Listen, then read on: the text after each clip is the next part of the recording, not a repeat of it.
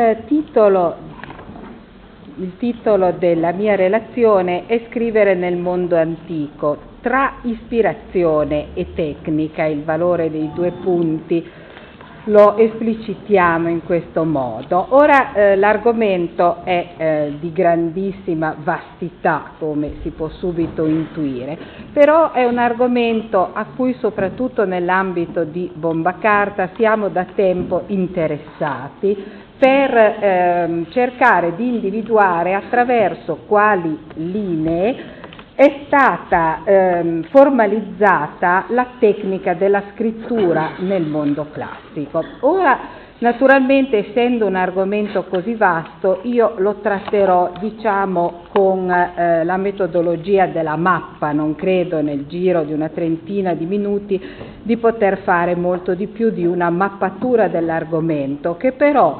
eh, avrei intenzione insieme ad altri amici genovesi di portare avanti mh, come studio, come elaborazione, anche perché ehm, per preparare appunto questa sintesi ho eh, cercato, ho, mh, così scorso delle bibliografie e eh, ho visto che ehm, non c'è attualmente una trattazione organica su questa mh, tematica che è in realtà molto interessante. Ecco, allora naturalmente se noi parliamo di scrittura dobbiamo risalire ad Omero, no? a questo gigante che si affaccia da, dal buio di un retroterra di archeologia letteraria che ci è praticamente mh, sconosciuto mh, totalmente. Comunque quello che si affaccia alla nostra vista è un gigante, cioè è un'opera, al di là di tutte quelle che possono essere le, le problematiche sulla figura eh, di Omero come personaggio, come scrittore, una figura che si affaccia con una maturità letteraria ed una completezza nella capacità di elaborazione del testo in quasi tutti gli aspetti per noi conosciuti. No? Direi che c'è eh, soltanto quello che può sembrarci lontano, una mancanza di capacità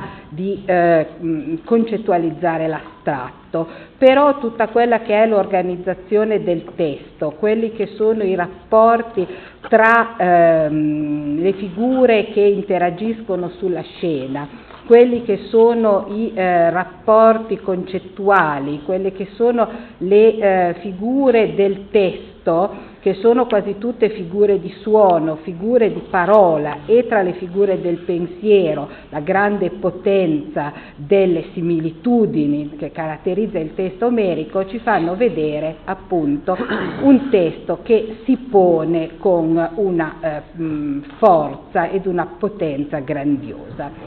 Un testo quindi che ci porterebbe ad una eh, visione di grande consapevolezza tecnica grande consapevolezza tecnica dietro la quale non sappiamo l'itinerario che sia stato percorso. Dietro questa eh, grande potenza tecnica che cosa c'è? Ci sono due figure, quelle di Orfeo e quelle di Museo, che eh, ci riportano invece ad una visione della poesia come magia, no? la concezione della poesia come magia, soprattutto perché questi due cantori, i cui contorni sfumano nel mito, eh, che non hanno una mm, percezione eh, che possa avere una consistenza storica, hanno però avuto, secondo la tradizione, la capacità di ehm, interagire con la natura. No? eh, liberare gli argonauti dal, dal fascino delle, delle, sirene, parlare con eh, gli esseri inanimati, le piante,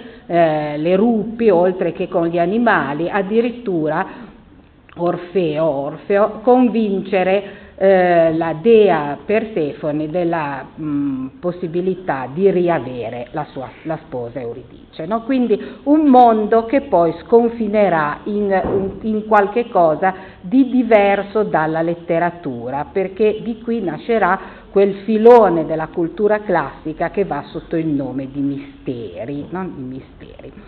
Ecco, però è la poesia, è la poesia. Qui è il passaggio dal eh, mito al logos, dalla, dal, dal eh, comunicare e eh, dal um, formalizzare i concetti attraverso delle immagini al formalizzarle attraverso delle parole concatenate in una connessione logico-conseguenziale. Ecco, alle origini della nostra cultura ci sono questi due momenti, il momento del mito e il momento del logos, che avranno poi una grandissima serie di ritorni, di ripercussioni. Naturalmente non è qualcosa che si conclude in quell'esperienza. Per noi però l'insegnare, l'insegnare a scrivere è qualcosa che risale a molto lontano. Mm, faccio una piccola mm, parentesi che forse avrei dovuto mm, premettere prima, però tutto questo argomento di cui stiamo ragionando è qualcosa, come la maggior parte delle questioni che riguardano il mondo classico, che noi conosciamo in modo eh, ehm, variegato, cioè sono eh, questioni su alcuni punti eh, delle quali abbiamo una eh, conoscenza molto più approfondita, dettagliata, ricca, altre questioni che invece ci sono eh, così note soltanto in modo molto più eh, sintetico, casuale, occasionale, perché poi in fondo tutta la trasmissione del mondo classico è avvenuta eh, per lo più attraverso mh, filoni, canali che mh, risentono molto della casualità. Ecco, qui qui poi a Reggio, insomma, il fatto che a un certo punto siano emersi i bronzi casualmente è una, una testimonianza del rapporto di casualità che ci lega al mondo classico. Per cui dicevo che eh, per noi, nella tradizione appunto occidentale, L'insegnamento dello scrivere risale alla metà del V secolo a.C., quando eh, ci sono stati i primi logografi, i primi che hanno insegnato a produrre testi a delle persone che ne avevano necessità. Ecco, e questo tipo di scrittura ehm, ha una funzione che non è ehm, artistica essenzialmente, ma è una funzione pratica perché era eh, dettato dalla necessità di recuperare dei beni che erano stati confiscati, quindi il filone essenzialmente il filone giuridico. Però in questo ambito che cosa può essere per noi interessante rilevare? No? Io rileverò soltanto dei punti di emergenza che possono avere una qualche significanza proprio nella storia del progredire della consapevolezza dello scrivere, l'affermazione della preminenza in ambito oratorio del verosimile sul vero. Ecco, in questo ambito dell'antichissima scrittura dei logografi, quello che importa non è affermare il vero, ma è mirare alla verosimiglianza, è mirare a qualche cosa che sia percepito come vero dall'uditorio, per cui il carattere dell'arte del dire diventa un carattere, eh, si afferma come carattere moralmente neutro. Ecco, quindi questa retorica, questa scienza del dire, che ha inizio appunto sulla metà del V secolo, si viene ben presto mh, differenziando in oratoria politica, in oratoria eh, epidittica e in, in oratoria eh, deliberativa. Ci sono stati senz'altro grandi oratori, grandi discorsi, quei grandi discorsi che noi non conosciamo di Temistocle, di Pericle, di Alcibiade, di cui abbiamo qualche eh, giudizio nel Brutus di Cicerone, di cui poi parleremo che il Brutus è una delle più antiche opere di critica letteraria, anzi dell'antichità, poi eventualmente spero di poter ritornare, abbiamo solo tre opere di critica letteraria, però il Brutus è molto particolare perché ci dà dei giudizi su degli autori, su delle opere che noi non conosciamo, quindi non possiamo verificare, confrontare le nostre eventuali opinioni con i giudizi che ci dà Cicerone. Comunque quello che può interessarci è che sempre nel corso del V secolo a dare un forte impulso innovativo all'oratoria è stato il movimento dei sofisti, il quale movimento dei sofisti ha eh, insegnato le più scaltrite tecniche dell'argomentazione logica e dialettica, le arti più sottili, gli artifici più raffinati nell'ambito dell'uso della parola. Ecco, eh, una vera e propria tecnica della costruzione del testo nasce in questo momento. Una tecnica della costruzione del testo che noi conosciamo poco, cioè conosciamo soprattutto attraverso quanto ci dice in due dialoghi Platone, no? quanto, ci, quanto ci dice Platone nel Protagora e nel Gorgia. Platone che aveva un atteggiamento critico nei confronti dei sofisti però soprattutto eh, di Protagora sappiamo la sua abilità nel rendere forte la causa più debole, la sua capacità di costruire doppi discorsi, cioè esercizi no, in cui si possono sostenere in modo persuasivo due tesi tra loro diametralmente opposte. Ecco, sempre rimaniamo nel discorso del verisimile il discorso vero è il discorso coerente, al di là di un rapporto con la realtà. Il discorso falso è quello illogico e contraddittorio per Gorgia.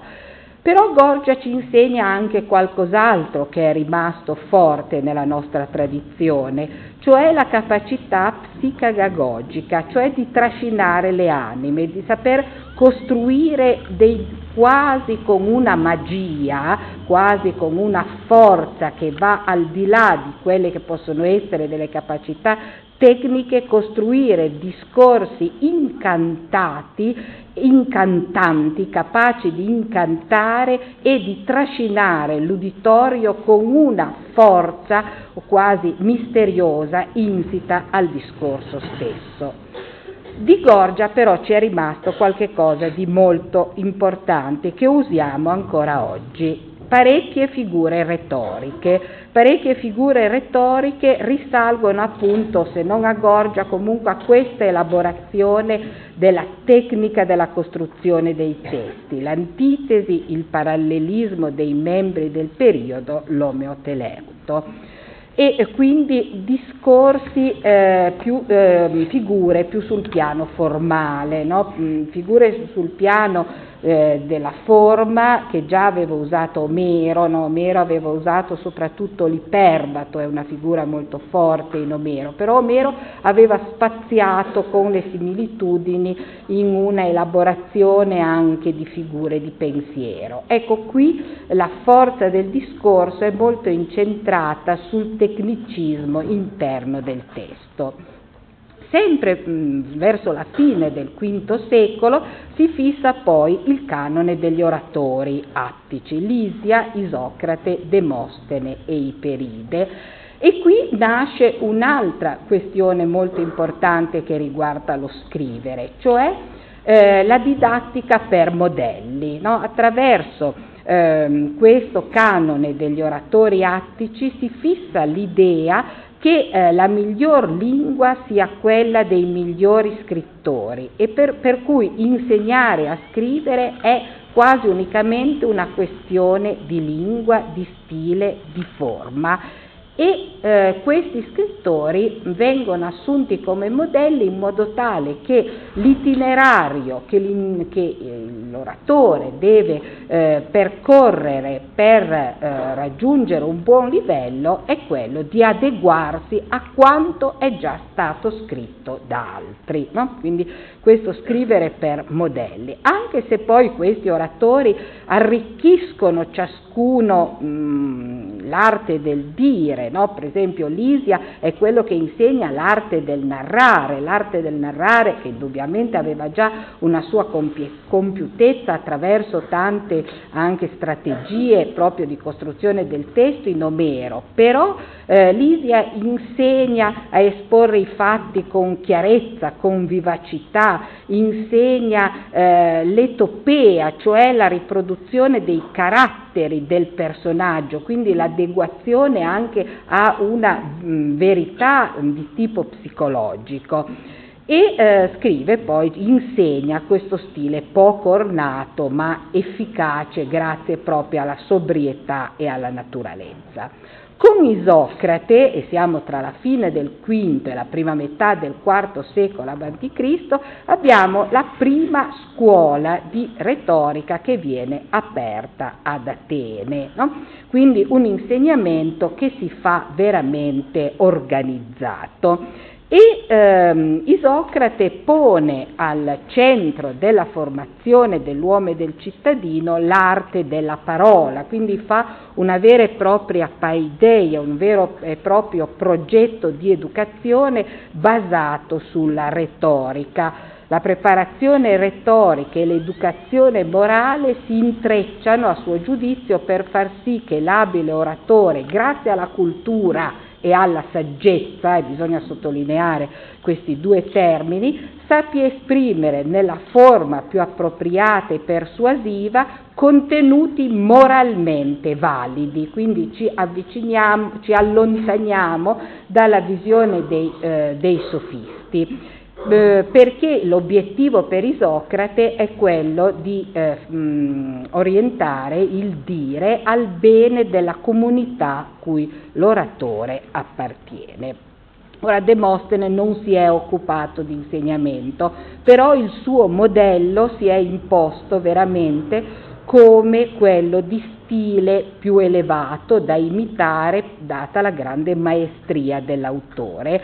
E, ehm, ci, eh, però Demostene ci dà, un, dà un'altra lezione, quella dell'arricchimento culturale che l'oratore deve avere, questo sarà un grande tema che vedremo che percorre tutto questo complesso di, di autori ehm, a cui facciamo riferimento, perché eh, Demostene ha un rapporto di costante frequentazione delle opere retoriche di Platone e di quelle storiografiche di Tucidide. Però a questo punto la questione diventa molto più complicata ed è una, mm, così, una mm, polarizzazione eh, che avrà una grande ripercussione, che rimarrà veramente uno dei punti cardini del dibattito culturale su cui si ritornerà sovente.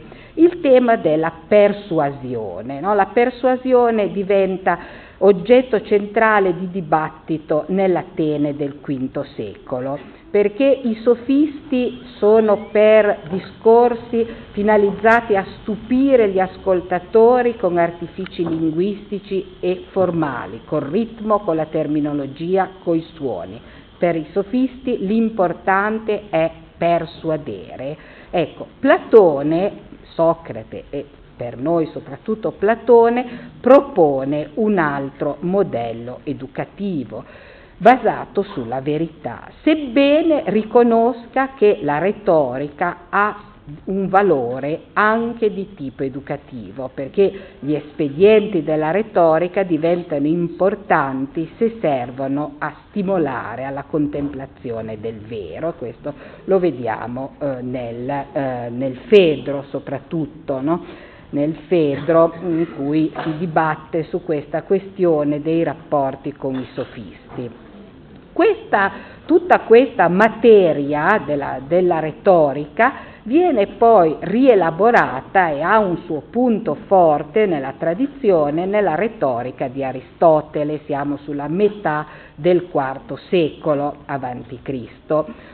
Ecco, perché Aristotele espone veramente la teoria dell'argomentazione persuasiva che si basa sui topica, cioè sul, sul complesso dei topoi, dei luoghi ricorrenti, degli schemi argomentativi, dei tipi di ragionamento che l'oratore deve conoscere e saper praticare per attingere da essi di volta in volta gli strumenti che sono più adeguati da utilizzare nelle singole occasioni. Quindi tutta la tipologia di organizzazione del discorso la fissa Aristotele in questo testo che diventerà che diventerà fondamentale attraverso poi la ripresa che avrà nel mondo latino e fino a quando poi nel eh, Medioevo ri- ritornerà nella nostra tradizione. Eh, però Aristotele si occupa anche degli ete, cioè dei caratteri morali che conferiscono autorevolezza e attendibilità all'oratore e delle passioni, delle emozioni, delle reazioni psicologiche che l'oratore deve saper suscitare nel, nel suo uditorio. Aristotele formalizza poi tutte le parti dello stile, le parti del discorso, quelle cose che a noi sembrano abbastanza scontate no, dell'analisi grammaticale, ecco, eh, sono tutte eh, chiaramente codificate nel terzo libro della retorica di Aristotele. Aristotele e Platone, anzi Platone e Aristotele ci danno però anche le prime teorizzazioni di concezione dell'arte, della poesia. La poesia finora aveva avuto tutta una sua storia, no? oltre ad Omero tutta la poesia lirica che ehm, aveva portato la sapienza filosofica, perché dobbiamo anche ricordare che i filosofi presocratici scrivono tutti in poesia, soltanto con eh, Platone in, si introduce il genere letterario del dialogo e con Aristotele il genere letterario del trattato ma eh, prima la, poe- la, poesia è stata il genere letterario della filosofia, quindi il sapere è stato espresso in una forma che era molto più vicina alla ispirazione, quindi molto più legata, svincolata da quella che potesse essere una rigorosa logica conseguenziale, anche se è una produzione che noi purtroppo conosciamo soltanto per frammenti e quindi con molti problemi di ordine filologico. La lirica, la lirica, eh, grande lirica greca, ecco, ci aveva dato una grande sapienza del cuore perché eh, con Alceo e con Saffo abbiamo imparato a formalizzare i nostri sentimenti, a dare voce all'io, a dare voce agli stati d'animo e poi su, su Saffo ritorneremo brevemente parlando dell'anonimo del sublime. Ecco, però Platone e Aristotele si soffermano sulla poesia. Dirò molto schematicamente che la linea della magia, la linea del mistero dell'ispirazione poetica è la linea di Platone Sarebbe interessante leggere il dialogo Ione in cui Platone dice che il poeta è una creatura lieve, alata e sacra, che non sa creare se non è ispirato dal Dio e se prima non è uscito di senno e non ha più in sé razionalità. Infatti chi è ancora razionale non è capace né di creare poesia né di vaticinare.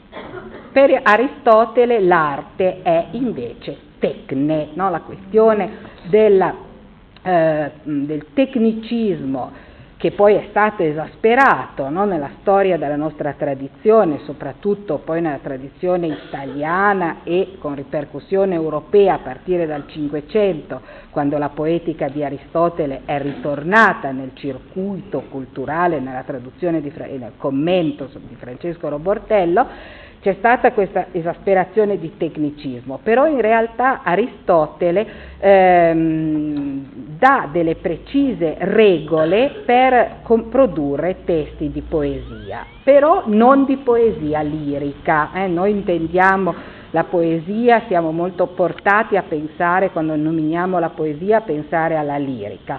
Eh, Aristotele dà delle precise regole per la poesia epica, sul modello di Omero e la poesia tragica sul modello soprattutto di Sofocle con una particolare attenzione per le diporee, no? perché è soprattutto dalla struttura delle diporee eh, da cui Aristotele deduce quelle che sono le regole. Poi c'è la questione della commedia che, mh, di cui ci sono solo degli, degli accenni e poi di qui è partita la fantasia di Umberto Eco per il nome della rosa, ma questo è un altro discorso che ci porterebbe lontano. Comunque, per Aristotele la poesia deve essere imitazione imitazione della natura, no? ma eh, secondo quella tendenza ad imitare la natura che è connaturata all'uomo, che tende ad imitare fin dall'infanzia, ma è un'imitazione che deve portare gioia e piacere perché deve generare conoscenza. Molto importante è poi la distinzione che fa Aristotele tra la eh, creazione letteraria e la storia. No? La storia che resta ancorata ad eventi particolari, la poesia che deve attingere all'universale.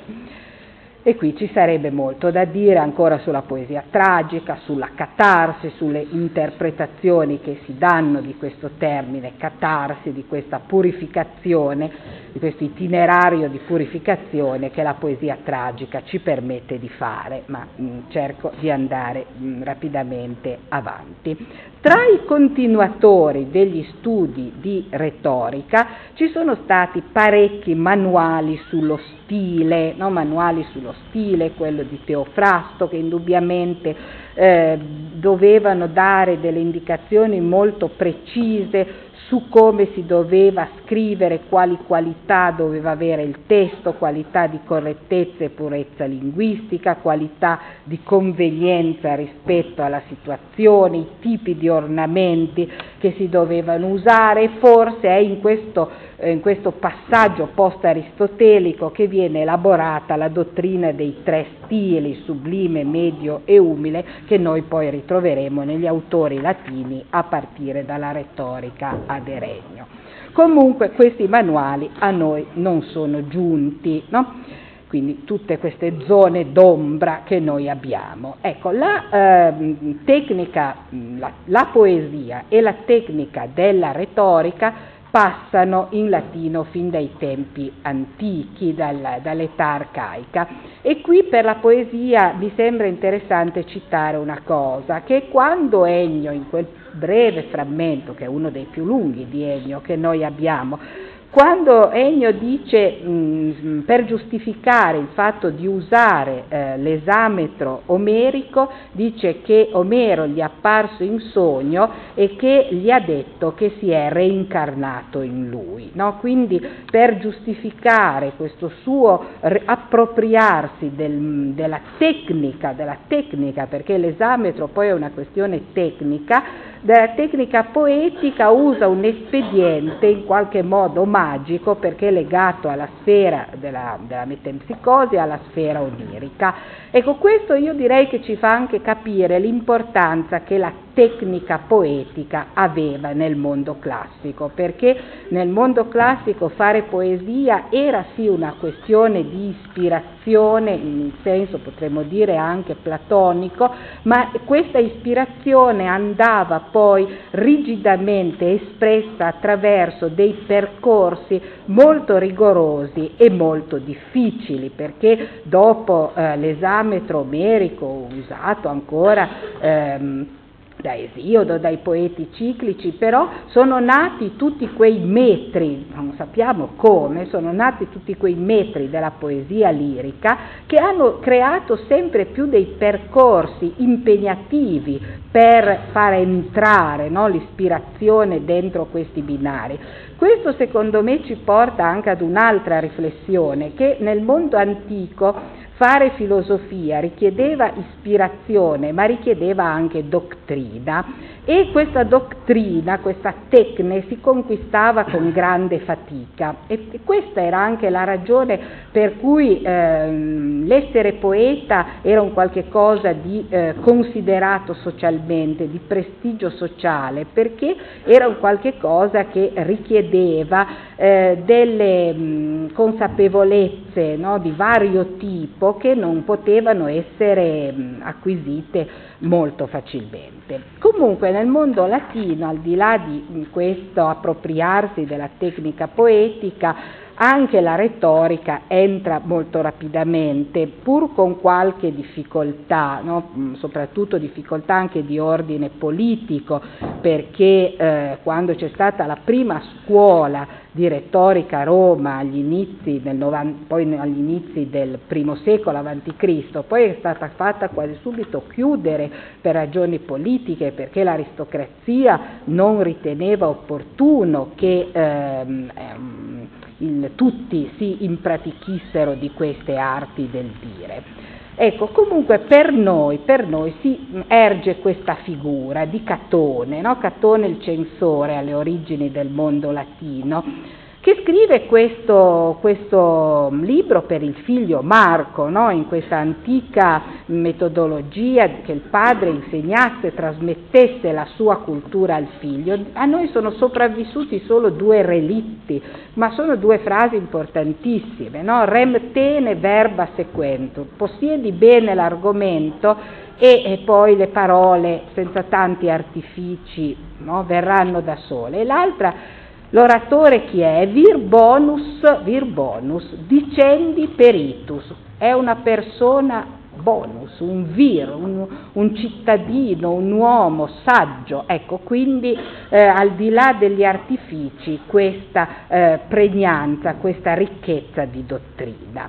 E questa è la linea che continua, anche se entrano a Roma tutte quelle questioni dei manuali post-aristotelici sullo stile che per noi sono perduti, no? devono essere entrate a Roma appunto nel primo secolo avanti Cristo, vengono recuperati in questo testo per noi anonimo che comunemente chiamiamo retorica ad Eregnum, che ci è stato tramandato dalla tradizione perché è considerato di Cicerone, questa è stata la sua fortuna. No?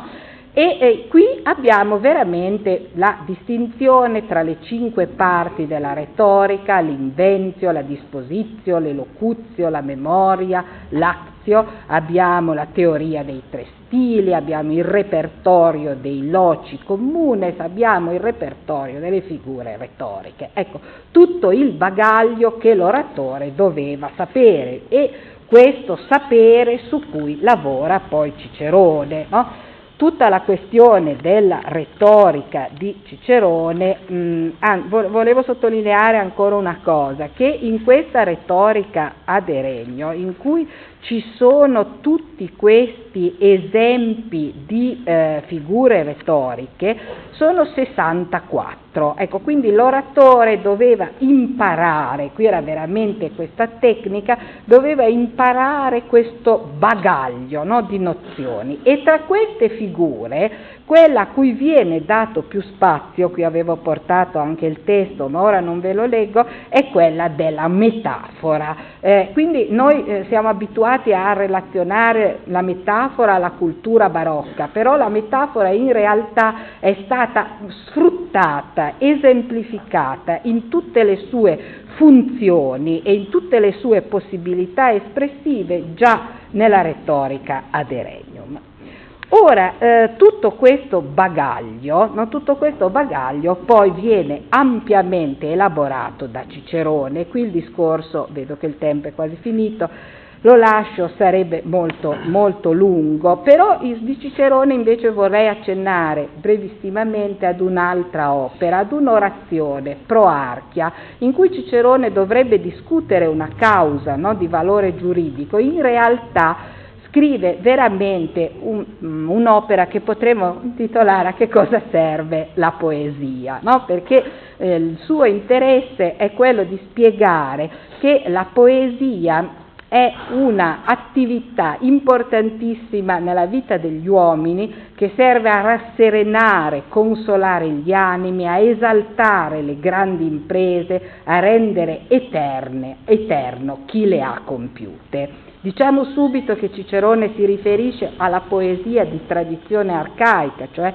alla poesia epica di valore patriottico nazionale, no? e guarda con occhio critico quella che era la novità dei suoi tempi, cioè la poesia dei neoteroi che portavano sentimenti personali, portavano dottrina in senso mitologico, portavano lavoro di elaborazione formale. Comunque Cicerone al di là di questo, che avrebbe, lui soprattutto scriveva questo perché avrebbe voluto essere oggetto no, della poesia, sperava di, di, essere eternizzato dalla poesia, invece questo no, non l'ha avuto.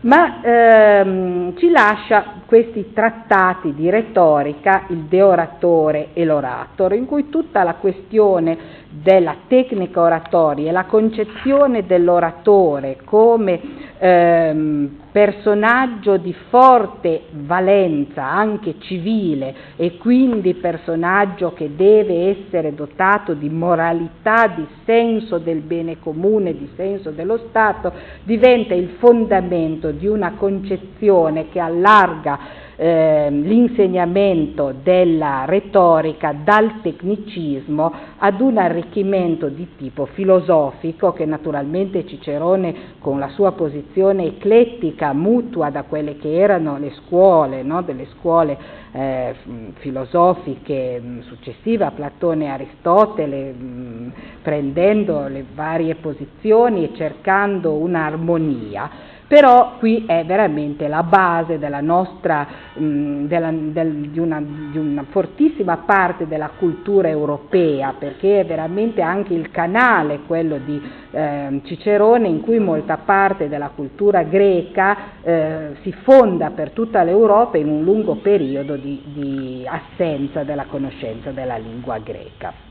Ora, eh, in età augustea, se vogliamo parlare di un'opera importante, naturalmente dobbiamo parlare dell'Ars Poetica di Orazio, che è un'opera che ehm, è scritta anche in una struttura di tipo più analogico associativo, mm, quindi scrive di poesia diciamo in modo, in modo poetico, no? però ci dà degli insegnamenti molto importanti, soprattutto che un testo deve avere una sua organicità nell'insieme e deve comporsi con un'armonia delle parti, la famosa teoria della callida iuntura, l'importanza di conoscere e applicare le leggi poetiche e i metri propri di ciascun genere per essere veramente riconosciuto come poeta, no?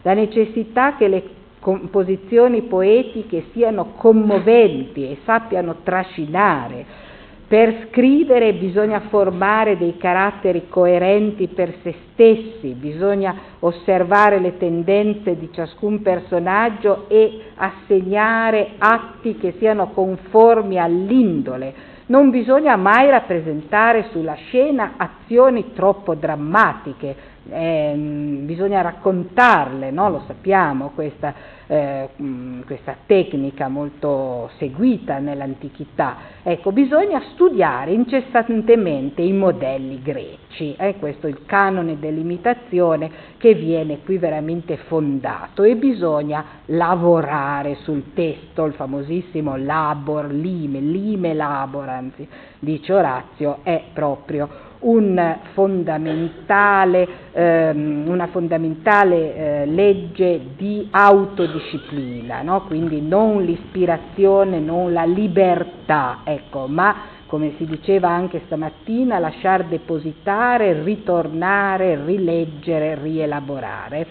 Però che cosa dice? Lo studio non può valere senza la vena naturale. Ecco, anche questo studio, questa autodisciplina però deve essere prima di tutto sostenuta da questa ispirazione. Molto importante anche quello che dice sul fine dei poeti. Il fine della poesia è giovare, dilettare, o meglio mescolare l'utile con il dolce, istruire dilettando, precetti che faranno una lunga tradizione. Nel primo secolo d.C. bisogna ancora dire due parole sull'anonimo del sublime, sublime, un testo veramente eccezionale, opera di uno sconosciuto retore greco, grande ammiratore di Platone e di Demostene, No, gli studi dei filologi si sono forse più così affannate a cercare l'autore, ecco, ma direi che questo testo va goduto nella sua bellezza, perché il, l'autore tratta dello stile sublime, il più elevato degli stili e cerca di individuare le fonti della sublimità non solo in specifici procedimenti espressivi, ma anche e soprattutto nella forza e nella profondità del pensiero e del sentimento. Il, il, suo orientamento è un orientamento di tipo, di tipo platonico, no?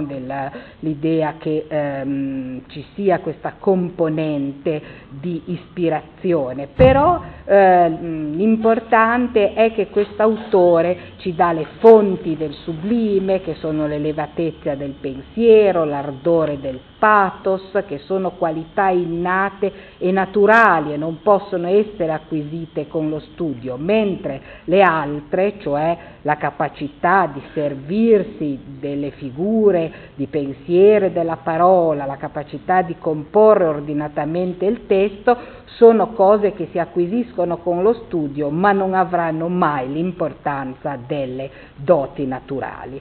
Qui l'interessante è la parte diciamo, di critica letteraria di questo testo che ehm, rompe quella che era la, la, la stretta, diciamo anche visione aristocratica che il mondo greco aveva di se stesso e della sua cultura, perché oltre appunto a citare Saffo, no, è uno dei più ampi frammenti di Saffo, l'abbiamo proprio attraverso questa tradizione indiretta, però eh, paragona Demostene con Cicerone, si allarga addirittura alla cultura ebraica confrontando Omero con il libro del Genesi. Quindi questo è un libro che tutti, penso, dovrebbero leggere prima di, mh, per riflettere seriamente sullo scrivere. Ecco, nel mondo latino, mh, mm, vi dico solo brevissimamente, che eh, la tecnica di scrivere si consolida nelle scuole, dove si, mh, mm, si mh, percorre un ben preciso itinerario a tappe molto serio, molto rigoroso, molto impegnativo, diventare uno scrittore, diventare un oratore e questa era la base insieme poi allo studio della filosofia anche per poi diventare un poeta, era qualcosa di molto impegnativo. Nessuno poteva mettersi a scrivere senza aver acquisito un preciso bagaglio.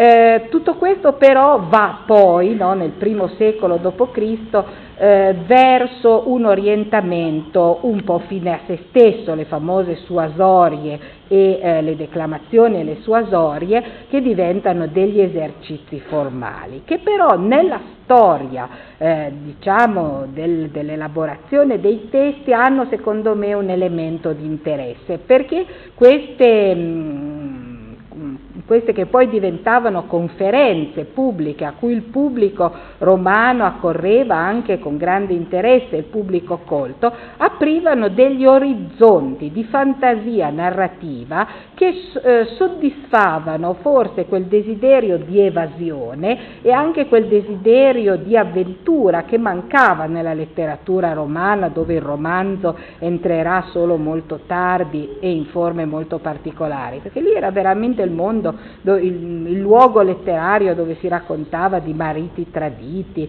di pirati che rapivano fanciulle, ecco, quindi nuclei romanzeschi, penso che andrebbe anche studiata questa questione, si possono ritrovare lì. E tutto questo avveniva nelle scuole. Tutto quello che avveniva nelle scuole viene poi ben eh, formalizzato da Quintiliano no? e quindi il grande monumento in cui nu- noi raccogliamo e da cui possiamo sapere tutto quello che era importante per imparare a scrivere lo leggiamo in questa grandissima opera di Quintiliano in cui possiamo far emergere anche il libro decimo, che è la terza opera no, di critica letteraria, perché Quintiliano passa in rassegna gli autori greci e latini dicendo quali è bene che l'oratore legga, quali possono essere più utili. Però io per concludere, che devo assolutamente concludere, eh, avevo preparato un piccolo schemino eh, in cui, ehm, raccogliendo varie citazioni dal libro decimo di Quintiliano, in cui Quintiliano dà proprio dei precetti per la composizione scritta. Prima di tutto vagliare le idee, bisogna scegliere i concetti e le parole e soppesarli a uno a uno, bisogna rileggere, ritornare ripetutamente su quello che si è appena scritto. Bisogna seguire l'esto creativo, se il vento ci spingerà bisogna spiegare le vele, ma ritorniamo a esercitare il senso critico e riesaminiamo questa facilità sospetta. Scrivendo velocemente non si ottiene il risultato di scrivere bene, scrivendo bene si ottiene il risultato di scrivere velocemente e altri consigli. Volevo solo più leggerne uno. Nessuno potrebbe dubitare che l'isolamento è un luogo privo di testimoni e un silenzio il più profondo possibile siano particolarmente adatti a chi scrive. No? E qui sembra veramente un... Uh, preludio alla stanza tutta per sé di Virginia Woolf che le donne hanno faticato molto nella storia ad ottenere. E eh, tutti questi consigli che ci, dà, ehm, che ci dà Quintiliano rimarranno fondamentali per molti secoli mm, come modelli di tipo umanistico, mentre recentemente in questi nostri ultimi decenni si è non, eh, si è riscoperto il mondo della retorica antica non più come imitazione dei modelli, ma per la riutilizzazione delle tecniche della comunicazione e della persuasione conservate e tramandate che vengono riscoperte e aggiornate da una fioritura di studi recenti sulla retorica, no? proprio perché si capisce che lì ci sono formalizzati gli itinerari che permettono di scrivere testi persuasivi. Ora mh, direi che però eh, nel mondo classico quindi eh, la ispirazione, pur sentita come afflato divino, viene fortemente incanalata dalla tecnica. E a separarci dal mondo antico è anche un'altra questione. Noi viviamo nell'epoca in cui abbiamo superato il muro del naturalismo e forse proprio per capire la distanza concludo leggendo l'incipit dell'Ars Poetica di Orazio che dice se ad un pittore venisse in mente di unire ad una testa umana un collo equino e a membra prese qua e là inserire piume variopinte facendo sì che una donna dal bel viso terminasse sconciamente in un pesce, ammessi a contemplare il quadro, sapreste, o oh amici, trattenere il riso? Ecco, noi oggi siamo abituati a raffigurazioni di questo tipo, no? Non ridiamo più. E quindi siamo, eh, abbiamo superato eh, questo vincolo del tecnicismo che ha fortemente condizionato molta parte della nostra tradizione di scrittura. Grazie.